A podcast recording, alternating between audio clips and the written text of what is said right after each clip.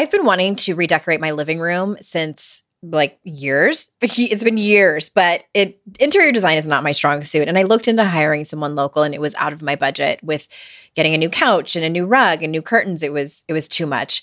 But Aisling Interiors is an online interior design service available to everyone. So let me tell you how easy it is. You complete their online quiz and they get a feeling for your style and your budget. You provide them some measurements of the space that you're working with. You can upload photos of the room itself and then you can upload photos of what you're looking at, like what the style you want it to to be like is. And then your designer will create a 3D model of your space to scale using the colors that you want, the furniture to match your style, any other details that you need. You can give them feedback to ensure things are exactly as you need them because it's all about you and not not what they want. And then afterwards you receive a printable form with the information that you talked about.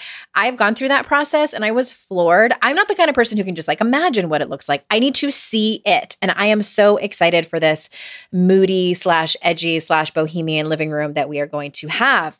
I will put it in my Instagram stories. Go to aislinginteriors.com and complete the quiz on the space you want to redesign. Then use code NOISE at checkout to receive 10% off any booking.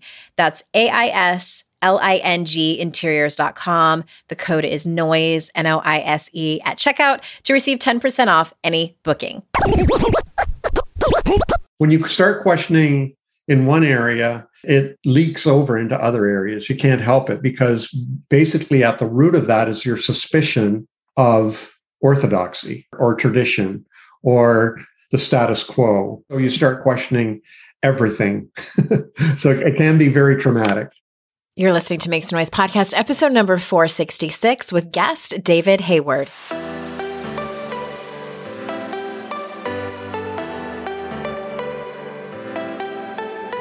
Welcome to Make Some Noise podcast, your guide for strategies, tools, and insight to empower yourself. I'm your host, Andrea Owen, global speaker, entrepreneur, life coach since 2007, and author of three books that have been translated into 18 languages and are available in 22 countries. Each week, I'll bring you a guest or a lesson that will help you maximize unshakable confidence, master resilience, and make some noise in your life. You ready? Let's go. Hey everyone, welcome to another episode of the podcast. I'm so glad that you're here. We are still on the creativity and spirituality theme this year, and we have David Hayward on today. I, of course, found him on TikTok. Uh, I feel like most of the guests I'm having this year, I found him on TikTok. He popped up on my For You page a couple of times. I really like what he had to say, and I love this conversation. I can't wait for you to hear it. I wanted to remind you that we have a couple of spots left for our fall retreat here in North Carolina. It's in the beautiful city of Asheville. I've rented this gorgeous house. We all get to stay together. So all of your lodging is included in the retreat, all of your meals, all of your materials, all of the instruction that I will be doing for a few days. And if you want to read more about it, the methodology that we're going over, what I'm actually teaching and facilitating, it's at andreaowen.com slash retreat. And all the prices are there for the, the couple of different rooms that are available all the information's there, the dates, everything. And I, the woman that's coming to help me, who's going to be um, my assistant, her name's Jessica. She was my client in 2015 doing this same work, and she still uses the work. She still raves about it and talks about how she uh, leans on it when she needs to walk through something difficult. And that's really what it is. The whole outline is there on the site. And if you aren't sure, if you're kind of on the fence, you can book a call with me if you want to chat and just do a gut check and just make sure it's the right thing for you. And I'll be really honest with you. you can tell me what's going on with your in your life. Tell me where your obstacles are, your struggles, and I will tell you if this if the, these strategies and tools that you're going to receive at the retreat will help you. And I'm just really excited. I'm excited to see people in person and um, just get to hug people with consent, of course. So again, AndreaOwen.com slash retreat. All right, let me tell you a little bit about our guest today. In 2010, after 30 years as a pastor, David left his ministry to focus on Naked Pastor and the community that was emerging around it, and now it's his full time gig. David believes that questions are the answer to authentic growth. It's why he uses words and images to challenge the status quo, deconstruct dogma, and offer hope for those who suffer under it. With a master's in theological studies, as well as diplomas in religious studies and ministry and university teaching, David's no stranger to belief systems. His art expresses the stories and struggles of spiritual refugees and those who question, doubt, or reject the confines of religion. Each piece encourages important conversations and acts as a catalyst for critical thinking. So without further ado, here is David. David, welcome to the show. Thank you. Glad to be here. I'm excited to have you. I, I mentioned before we started recording that this, you're the first guest to come on with this topic. We've had so many different personal development topics. I've been doing this for almost, oh my gosh, 2013. So almost 10 years. Wow. And like, yeah. no pressure, but you're the first person to come on and talk about this. Oh, I hey, I, that's, I'm cool with that well, you're kicking us off. I know you won't be the last, but we're we're um we're doing themes this year on the show, and now we're talking about spirituality and creativity. And mm-hmm. I, I, uh, as I have found many guests this year on TikTok, and you embody both of those things. And I I want to start by because this is a, a topic that is um, brand new to this show. Can we start by talking about? Can you give us what your definition of the term deconstruction means? Let's okay. start there. Sure. Uh, so I I was reading about uh, deconstruction, this philosophical school that was um, launched by um, Derrida in France years ago. Uh, so basically, his claim is that there is no such thing as objective truth in a text that every we all come with our own interpretation and so on and so forth and i was I was heading to a seminar, a workshop weekend with other pastors, and we were encouraged to read books on deconstruction because they were going to show us how it was wrong. But mm-hmm. instead, it had the opposite effect on me and converted me basically to agree. I agree that we all approach everything with our own interpretation. Um, so that when somebody says the Bible says, really what they mean is, I think the Bible says according to my interpretation. And that goes for every text, anything at all, like like your typical event, like an accident. Everybody has their own perspectives, their own you know um, interpretation of what happened. So I I I was a pastor at the time, a minister, and um, I was pastoring a church at the time. And this sort of started a ball rolling where this would happen back in 2008. I started to talk about deconstruction as a word that I found applicable to my own spiritual journey where I was questioning everything. Mm-hmm. Nothing seemed object- objectively true anymore. And I was really analyzing and taking apart and questioning everything that I believe, right down to the roots. And uh, so deconstruction is basically that. It's like instead of constructing, you're deconstructing. It's like instead of building a house, you're actually tearing it down all the way to the foundations and maybe even digging up the foundations. So yeah. that's what I mean by deconstruction. And it can happen in any sphere of your life. Like people deconstruct their political views, yeah. people deconstruct their ideas of relationships, people deconstruct their ideas of sexuality, people deconstruct their ideas of spirituality and religion. And and so that's kind of what I specialize in. Okay, I love that explanation. And so I, I also interpreted it, it, as deconstruction typically happens when we've been indoctr- indoctrinated a certain way. Is mm-hmm. that fair? Yeah, conditioned. Okay. Yeah. Yeah. Yeah. And now that you explained that, I was like, wow, I've gone through deconstruction in many areas of my life. Yeah. Didn't realize. Exactly. Yeah. When you start questioning in one area, it, it leaks over into other areas. You can't help it because basically at the root of that is your suspicion of orthodoxy, basically, right. or or or tradition or the status quo mm-hmm. you know, or the or the herd. Uh, exactly. It, you start, and so you start questioning everything. so it can be very traumatic. Yeah, well, I'm glad you said that because and it's funny I'm just putting I'm just putting it together now. So when um this was back in I think I had just had my kids were babies. My parents weren't, you know, they weren't very politically conscious. I don't even know if they even voted. They probably did, but they just never talked about it. And then I entered a relationship when I was 17 and and um that his family, they were very conservative. And so I just belonged to their family and I would they were very close family. They protected me, they loved me, they cared about me, I trusted them. And so I adopted their their political views without without even saying like well what is the other side saying you know like yeah. i'm just curious like what what is the argument you know i was just told it was stupid it was dumb yeah. etc it was you know the falling apart of the nation and so when i when that relationship fell apart and i started to kind of pick my head up and like oh there's there's other people that i really care about and that i know are smart who have different views yes. what do they have to say about this and thus started um, the whole deconstruction of my political views and I, I, felt embarrassed to say that it was traumatic because I was I was sort of pulling back so far. But the way I describe it is it it kind of unraveled my entire identity at the time. Right. That's right. It was a feeling of being lost, which yeah. I, you know, I'm heavily involved in the work of Brene Brown. And she says there's grief in that. There's grief in that feeling of being of feeling lost. Yeah, Brene Brown, Glennon Doyle, um, these people, uh, and Rob Bell is another one. Rob Bell, yeah, Anne Lamott, others like that are all speaking along the same lines where they the reason why some people criticize them so harshly is because they're outside of the status quo or outside of what's normal normally accepted.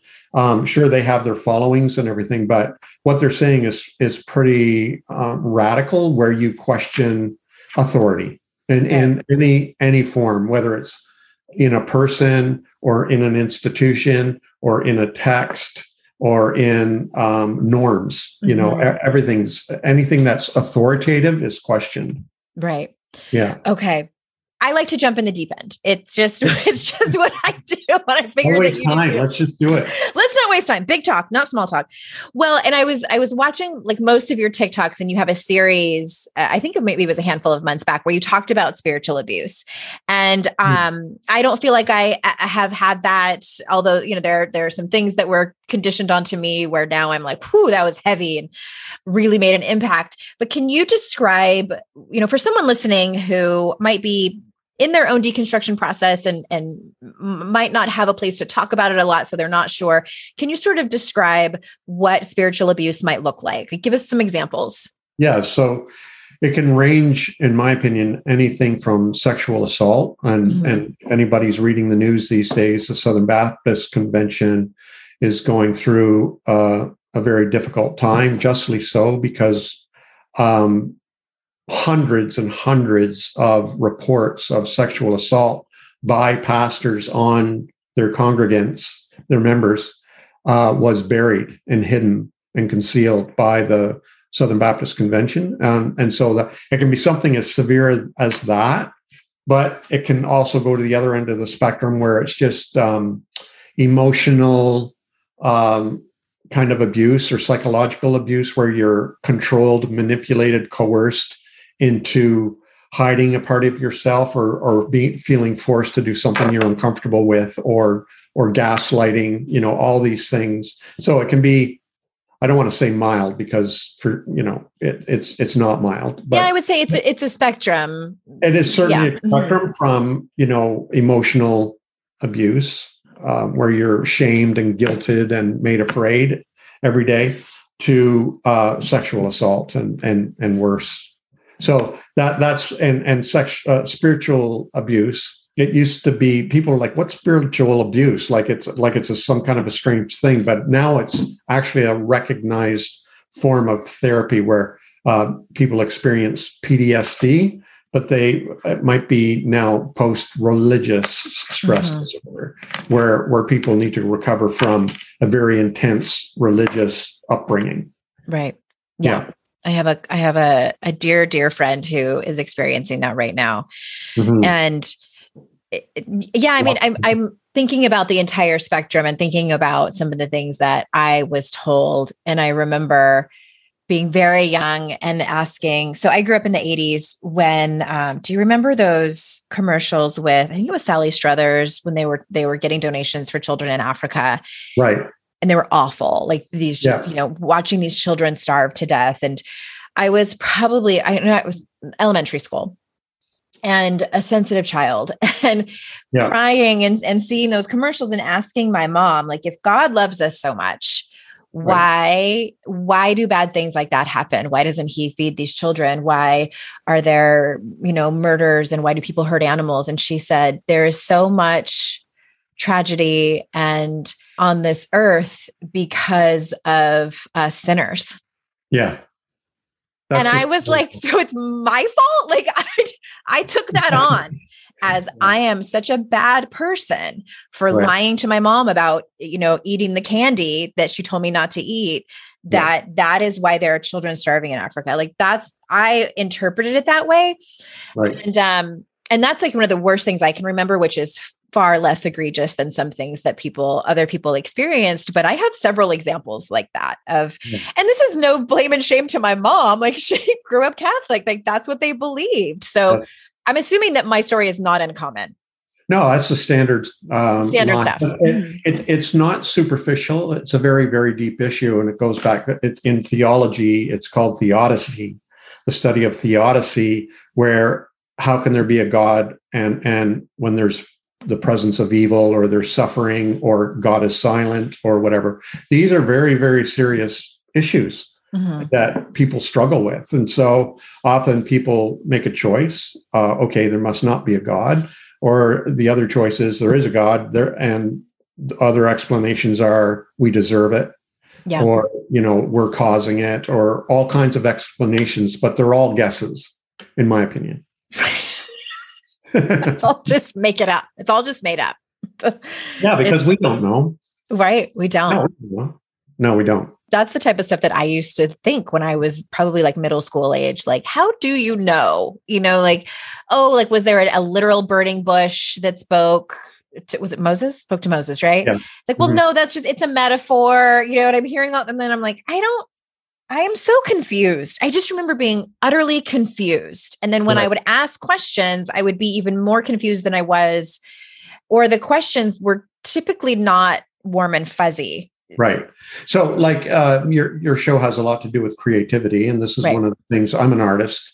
I draw cartoons every day. I I, I love draw, your cartoons, by the way. They're so great. Very much. And and um, creativity for me is what freedom looks like, and religion often um, dampens creativity because religion also isn't all that great about promoting freedom. so yeah. it's it's all connected. And and so with my cartoons and so on, I'm trying to break that barrier and trying to break those handcuffs mm-hmm. on people that people feel uh, where you know because of their religion um, they can't express themselves as they truly are. They can't be truly authentic and and therefore they can't be truly creative. And and what we're seeing now more and more out there that um, a lot of uh, creativity is happening by people who are ex-religious or ex-evangelical or ex-lutheran or ex-mormon mm-hmm. or you know deconstructing or whatever. They're exploding with creativity because it's been bottled up for so long yeah i believe that well and kind of switching gears you yeah. had a you had a video where you were talking about I for, and I'm going to totally misquote you so I won't even try. But I think someone had asked you specifically like what do you believe? Like what what are your specific beliefs? And and you said something like that you don't like to answer that.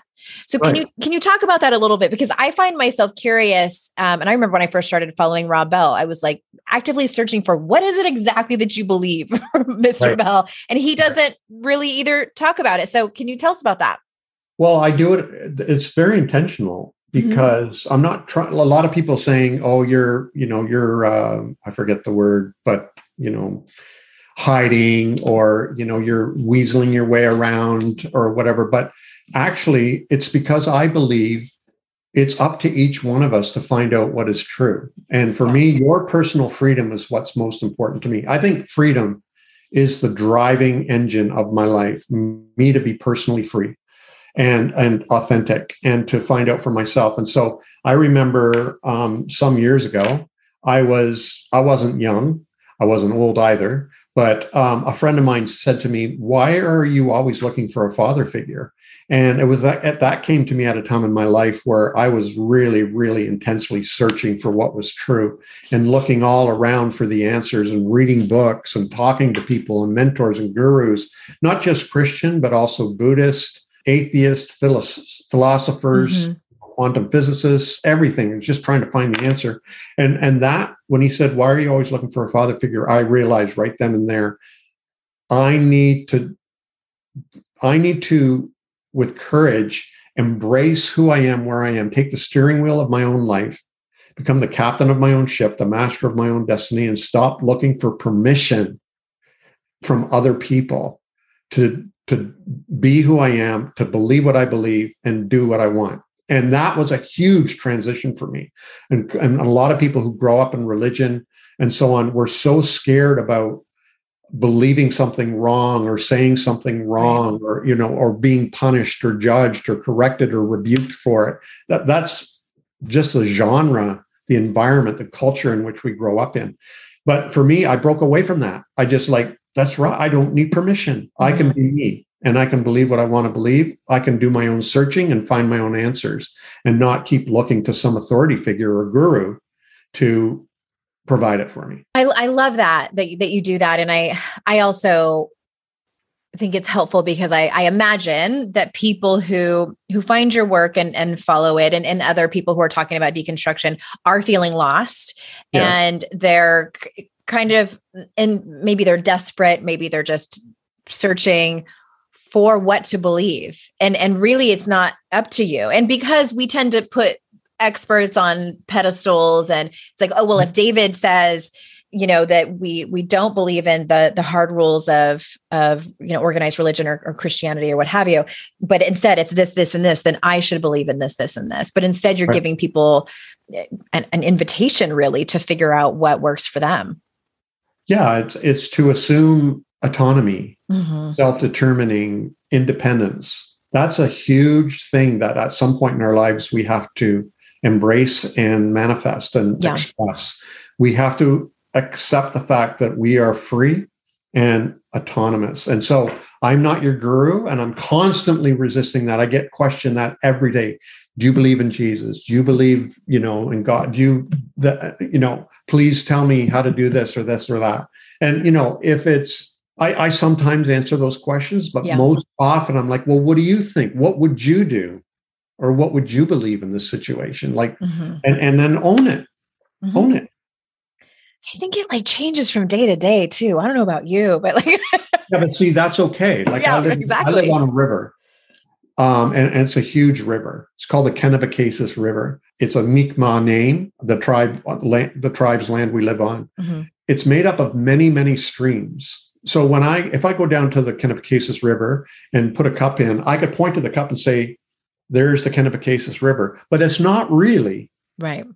It's a part of the Kennebecasis River, and it changes every day, every hour, every day. It changes. Sometimes there's waves. Sometimes it's like glass Sometimes it's flowing this way. Sometimes it's it looks like it's flowing the other way because it's close to the ocean and it's a little bit tidal. Mm-hmm. Um, but there's many many streams, and and we're like that. Yeah, we're we, are we are made up of many streams, and we don't have to be one thing like right. Lutheran, for mm-hmm. example, mm-hmm. and everything that Lutherans believe. Like we can we can be who we are, and all kinds of streams are flowing through us, and we just notice them as they flow by.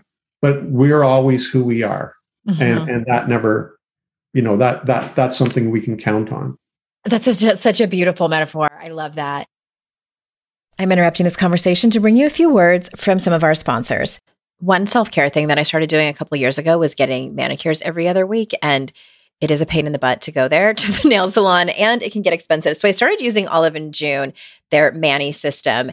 And now every time I go to look for my stuff to do my own manicure, I can't find it. And it's because my daughter keeps stealing it. It comes in this really adorable pink bag box. So I think I'm just going to get her her own. So I don't have to fight her for it. Olive and June has everything you need for a salon quality manicure in one box, and you can customize it with your choice of six polishes.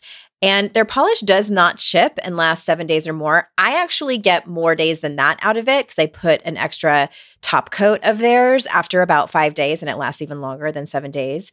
And it breaks down to just $2 a manicure. I never thought I could get salon looking Mani at home. And I stopped attempting years ago. But the first time I used Olive and June's Mani system, I was floored about how great they look. I can't tell the difference.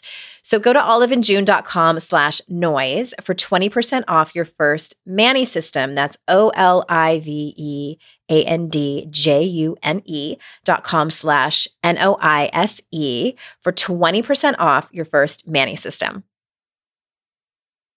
When she moved back to her hometown, Gia never expected to run into Jack. But when she sees him at the local dive bar, she finds herself drawn to him all over again. Do you want to know what happens next? That's from Dipsea, which is our sponsor, and I love them. I have their app uh, both on my phone and my iPad. So, Dipsea is an app full of hundreds of short, sexy audio stories designed by women for women. And I think that's important that they're designed by women. They bring scenarios to life with immersive soundscapes and characters, no matter who you're into or what turns you on. You can find stories about that intriguing coworker with the British accent or hooking up with your hot spin instructor. Dipsea also has sleep stories, wellness sessions, and now they offer written stories, which are fantastic. It's your go to place to spice up your me time, explore your fantasies, or heat things up with a partner. And the really great thing is, for listeners of this show, Dipsea is offering an extended 30-day free trial when you go to dipseastories.com slash noise. That's 30 days of full access for free for free, you guys, when you go to D-I-P-S-E-A stories.com slash noise. And remember, all of this is in the show notes as well as AndreaOwen.com slash sponsors. In your opinion, does organized religion ever work? Like, is it ever a good thing? Have you seen it work? Well, yeah, like uh, I'm not an enemy of religion. I, mm-hmm. I just like to see it function in a healthy manner. That that's all. That's yeah. all I ask. Yeah. Um, one of the one of the greatest assets um, and values of organized religion is community. I think that's its number one advantage over mm-hmm. everything else. Like so, when I left the ministry and, and the church in 2010, that was the biggest pain point yeah. for me was the sudden loss of community because when you walk into a church most churches when you walk into a church for example it could be the same with a mosque or a temple or synagogue or wherever you're handed community on a platter. Right. And all kinds of activities and potlucks and all kinds of support and, you know, friends and everything. Uh-huh. And, and when you leave that, that's all gone. And I have yet to find anything that even comes remotely close to fulfilling that. Alcoholics but, Anonymous. what? Oh, Alcoholics Anonymous. I'm, well, I'm in, in recovery, way. but but that has its own spiritual roots. yes, it does, and and it has its own issues as well. But absolutely, I'm not saying the church's uh, form of community that it gives us is necessarily healthy. There's a lot of problems with it. So religion. I grew up in religion. Um, I would, lived in religion. I was in the deep end. I was mm-hmm. like all in for most of my life, almost all of my life. And then I left organized religion in 2010. But I wouldn't be who I am now unless I was who I was then. Right. It all folds in, it all contributes. I compare it to compost, which is half earth and half shit. Mm-hmm. Sure. Half, half good, half bad. Gross. And it all gets folded in together. And that's what I grow out of. So religion served a purpose for me in a in a way. I call her my spiritual mother, the yeah. church. But in many ways, she's very controlling and mm. bitchy sometimes, and really hard demanding. to get along with, and demanding and strict and and all those things. But I I have a lot to be grateful for, even though I also have a lot that I didn't appreciate about it. Yes, I, I, completely understand that. I'm sure a lot of people listening do too. So uh, that that community aspect is is really when I had an eye opening moment. When I had I mentioned before we started talking, I left the church when I was a teenager and had moments where I where I came back. I, my first marriage, we got married in the Catholic Church. That was his choice.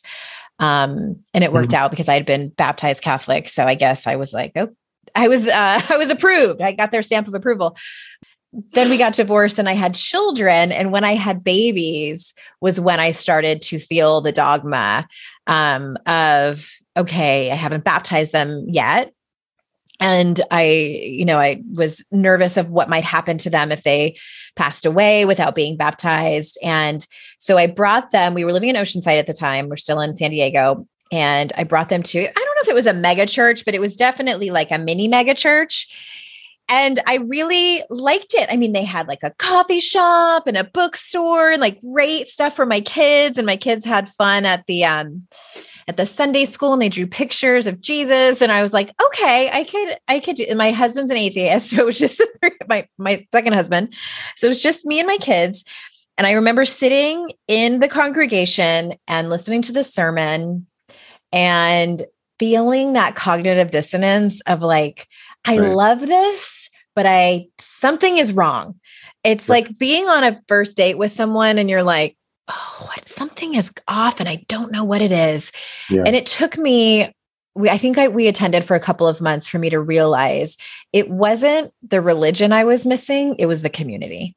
Right. I wanted because my my first marriage had fallen apart and I was such a part of that community and right. then although I loved my new husband, I didn't have the same friends anymore and I was basically starting my life over and I had these two babies and I was um mm-hmm. lonely and just uh, questioning. I was having a bit of a 34 year old crisis. I wasn't quite midlife, but that's it was such a huge epiphany. And which brings me to my next question for you right. around dogma mm-hmm. is I went through a period of years, mm, gosh, David, probably five to seven years.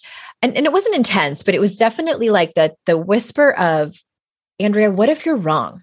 what yeah. if what and i know that this is from years of indoctrination growing up what if you and i would have these these you know images of of dying and going to the pearly gates and they're like well sorry you can't come in because you you know and and worrying about my children's yeah salvation and it just so, do you have any advice? And I'm I'm past that now, and I have so much more freedom now. And it's like, okay, it's all just made up. Like I really truly believe that.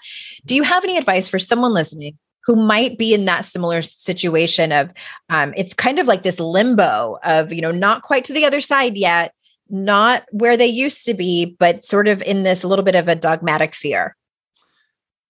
Yeah, uh, I do a lot of cartoons about that because it's very real. I remember um, I was going to ask you, like, if you experienced that. Oh, oh yeah, yeah. Okay. I remember the day I quit um, the ministry and and the church, and I was lying on my bed. Lisa was working; she's a nurse, my wife, um, and I was lying there, and I just felt this cold sweat. Like, what have I done? Like, what am what if I'm wrong? Like, and and you're right. That was a layover from my religious upbringing it's kind of like um, we had a, a, children's book that we read to our kids. Uh, it's Inuit. Uh, the author is Inuit and um, a northern mm-hmm. uh, indigenous people, and um, they have. It's all about these monsters. I can't remember the Inuit names, um, but monsters that lived under the ice, and and they would tell the children these stories. And the whole point was to scare the children from going onto thin ice okay. in the in the spring in, during the melt, mm-hmm. you know, or or too early. That's basically the function of of fear in religion is to scare us into let's from a positive viewpoint to be safe from a negative viewpoint to just stay here, like within these limitations. And so, what I encourage people to do is, is take the steps to eventually get to the place. So, what if you're wrong? If you believe in God or not? I'm not saying whether I do or not. I'm not saying whether you do or not. What, I, what I'm saying is, let's say you still might believe in God and you have that fear. You need to get to that place where you would believe that no God in their right mind is going to punish somebody right. for, because of a thought mm-hmm.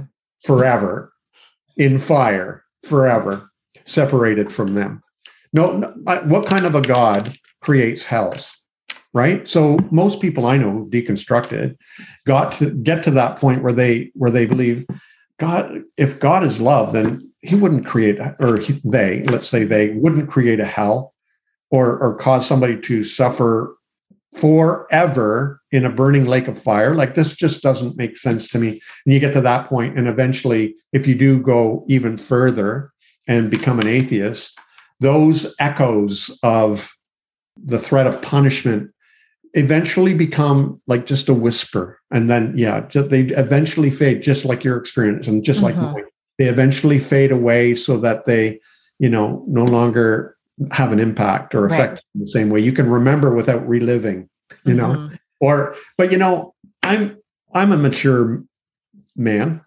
mm-hmm still sometimes the dark freaks me out. Like when I'm in a weird place and I'm walking upstairs in the dark and I'm feeling my way in the cellar. It's it kind of kind of scary, but it's yeah. all you know, the whole thing about monsters and everything under the stairs. It just it just has a way of sticking to you sometimes. Yeah. And it's the same with it's the same with the threat of punishment and all that. It, it eventually goes. I would agree with attest to that from my own experience that it just it took time and what also yeah. helped me is is talking to people who had been through it before just like anything else right um you know and I have friends who who their experiences is more traumatic and impactful than mine and they've sought out therapists who specialize in sure. in religious yeah. trauma and deconstruction yeah. and so which they found really helpful which i'm so glad that that that that niche exists now it's it's so absolutely necessary well, tell us a little bit more about your art. Did you were you going to be an artist? was that was that the that original plan? No, I mean I I never remember. I never don't what am I trying to say? I've drawn my whole life. Okay. I've been, always been an artist, like ever since I can remember. I watched my dad painting in our home and and uh, I would I was always drawing and sometimes cartoons. I learned how to paint. I do watercolor paintings. And all kinds of other drawings. And I, I did that. Uh, I went, but I went to I went to a Bible college in the states. I'm from Canada, but I went to Bible college in the states. That's where I met my wife Lisa, who's from Alabama. Then we went to Boston to seminary. Went to another seminary at McGill University in Montreal. I got ordained. You know, I went the whole ministry route, and I, I painted on the side. Okay. Uh, but in 2005, I started a blog, Naked Pastor, which basically means a pastor who's real. That's mm-hmm. all it means. I once in a while would show my paintings. And anyway, I love a really good cartoon. There was a cartoonist I really admired who's he challenged himself to draw a cartoon every day. And I thought, well, why don't I try that? And and I tried my first cartoon and I thought I'm going to try to draw one every day. I thought I might last 30 days. Here I am doing it 17 years later still drawing a cartoon every day, pretty much. It just uh, stuck. So that mm-hmm. in 2010, when I left the ministry, I went and taught university for a little bit. But then in 2012, I decided, you know, I'm going to try and make Naked Pastor a full time job, and I, I, I put all my effort into that, and and that's what I've been doing since 2012. So 10 years I've been doing Naked Pastor full time. And and basically, if anybody asks, if you ask, have you heard of David Hayward? Most people would say no. But Naked Pastor, more people have heard of Naked Pastor. And my cartoons are pretty popular. They get shared a lot and, and some of them go viral. So I'm really mm-hmm. happy about that. I'm really excited about it. And even to the point where I have a best of cartoon book coming out this summer. So um, congratulations. Yeah, yeah, I'm really excited about it. It's my 10th book too. So are they yeah. all about religion or are they all kinds of different topics? All kinds, mostly to do with deconstruction. Mm-hmm. Some one has to do with uh, money, though. I say money is spiritual because I had to wrestle with my religious views about money. Sure. I, and so I wrote that into a book, um, Money is Spiritual. I do one about marriage, um, Till Doubt Do Us Part, when changing beliefs change your marriage. And um, other ones are about, about deconstruction and stuff like that. Mm-hmm. Um, and and but this one's my best of. So I have thousands of cartoons, and I had to choose 125 to fit into this book. So it was quite a challenge. But yeah, it's coming out in July. That's awesome. That's great. We will. So this theme will come out around there. So we'll make sure and put that put, put that in the show notes. Before we close up, is there anything based on our conversation or even otherwise that you want to make sure that gets said that I didn't ask? Yeah, I would. I would say to your your people who are listening, um, what I found really really helpful for me you know in my deconstruction even though my theological deconstruction started way way back years decades ago mm-hmm. uh, my deconstruction from church is more recent but um and and religion uh it's it's been quite a journey but what i would encourage your guests if any of this you know is hitting home for them is to do it creatively like that's the whole the whole part of um, this deconstruction thing is you becoming more authentically you. Uh, and so, like, write your honest feelings and thoughts in your journal, or write poetry, or draw pictures, or paint paintings, or you know do do stuff that or you know creative dance or interpretive dance that's what i was thinking of yeah, yeah. Do, do things that are uh, an expression of your creativity and i found it was very cathartic mm-hmm. for me. I'm not only helping other people who identify with my art and relate to it, but it really is a cathartic process of, of creating through your journey and has a way of exercising your own personal demons. So mm-hmm. um, I would just encourage your listeners to to try that as a way. I love that. Thank you. Thank you for mentioning that. I, I think art and um, creativity is so linked to healing and growth okay. in our evolution. Could I could I give an example? Like yeah, uh, yeah, please do. In 2012, uh, it was 2010 when I left the ministry. In 2012, though, I sat down one Sunday afternoon with pen and pencil and paper, and I just started drawing. I had no idea what I was drawing. I just started sort of sketching, and I ended up with a drawing of a little girl holding up a teddy bear to a big, huge grizzly bear towering mm-hmm. over her.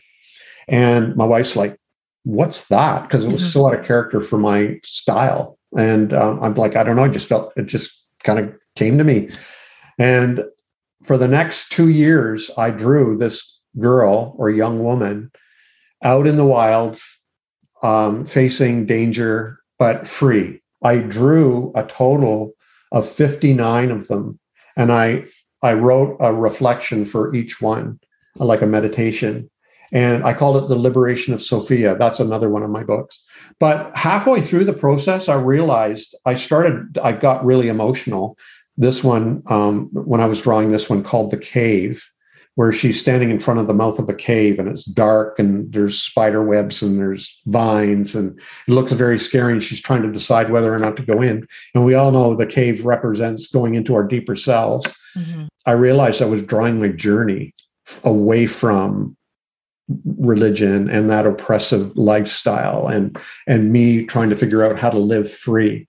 And it was profound and so the whole sophia series was actually me drawing it out like it was kind of like um, lancing a, a wound yeah. like a, a bite and and lancing the poison and and so sophia came out as a, as an entire book and that was a whole creative process so being creative in the middle of your journey, no matter how difficult it is, can be very, very healing. Mm-hmm.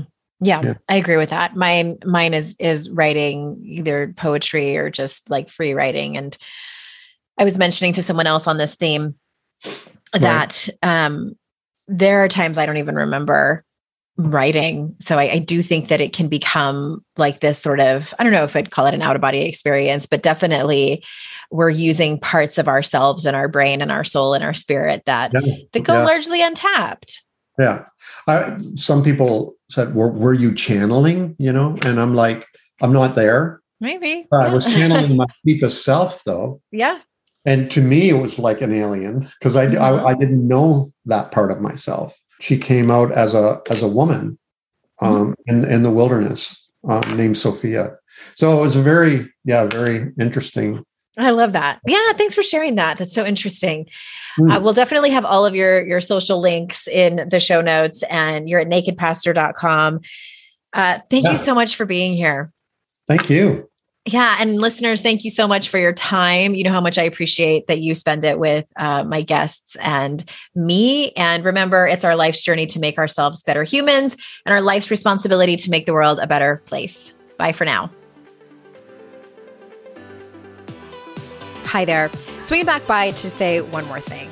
You know how I'm always giving advice over here on the show and on social media? And a couple of those things is that I'm always telling you to ask for what you want, be clear about it, and also ask for help. So I am taking a dose of my own medicine and I'm going to do that right now. It would be the absolute best and mean the world to me if you reviewed and subscribed to this show, Make Some Noise podcast, on whatever podcast platform of your choice. And even more importantly, it would matter so much if you shared this show. Sharing the show is one of the few ways the podcast can grow. And that also gives more women an opportunity to make some noise in their lives. You can do that by taking a screenshot when you're listening on your phone and sharing it in your Instagram or Facebook stories. If you're on Instagram, you can tag me at Hey Andrea Owen, and I try my best to always re-share those and give you a quick thank you DM. And also, you can tell your friends and family about it. Tell them what you learned. Tell them a really awesome guest that you found on the show that you started following. Whatever it is, I appreciate so much you sharing about this show.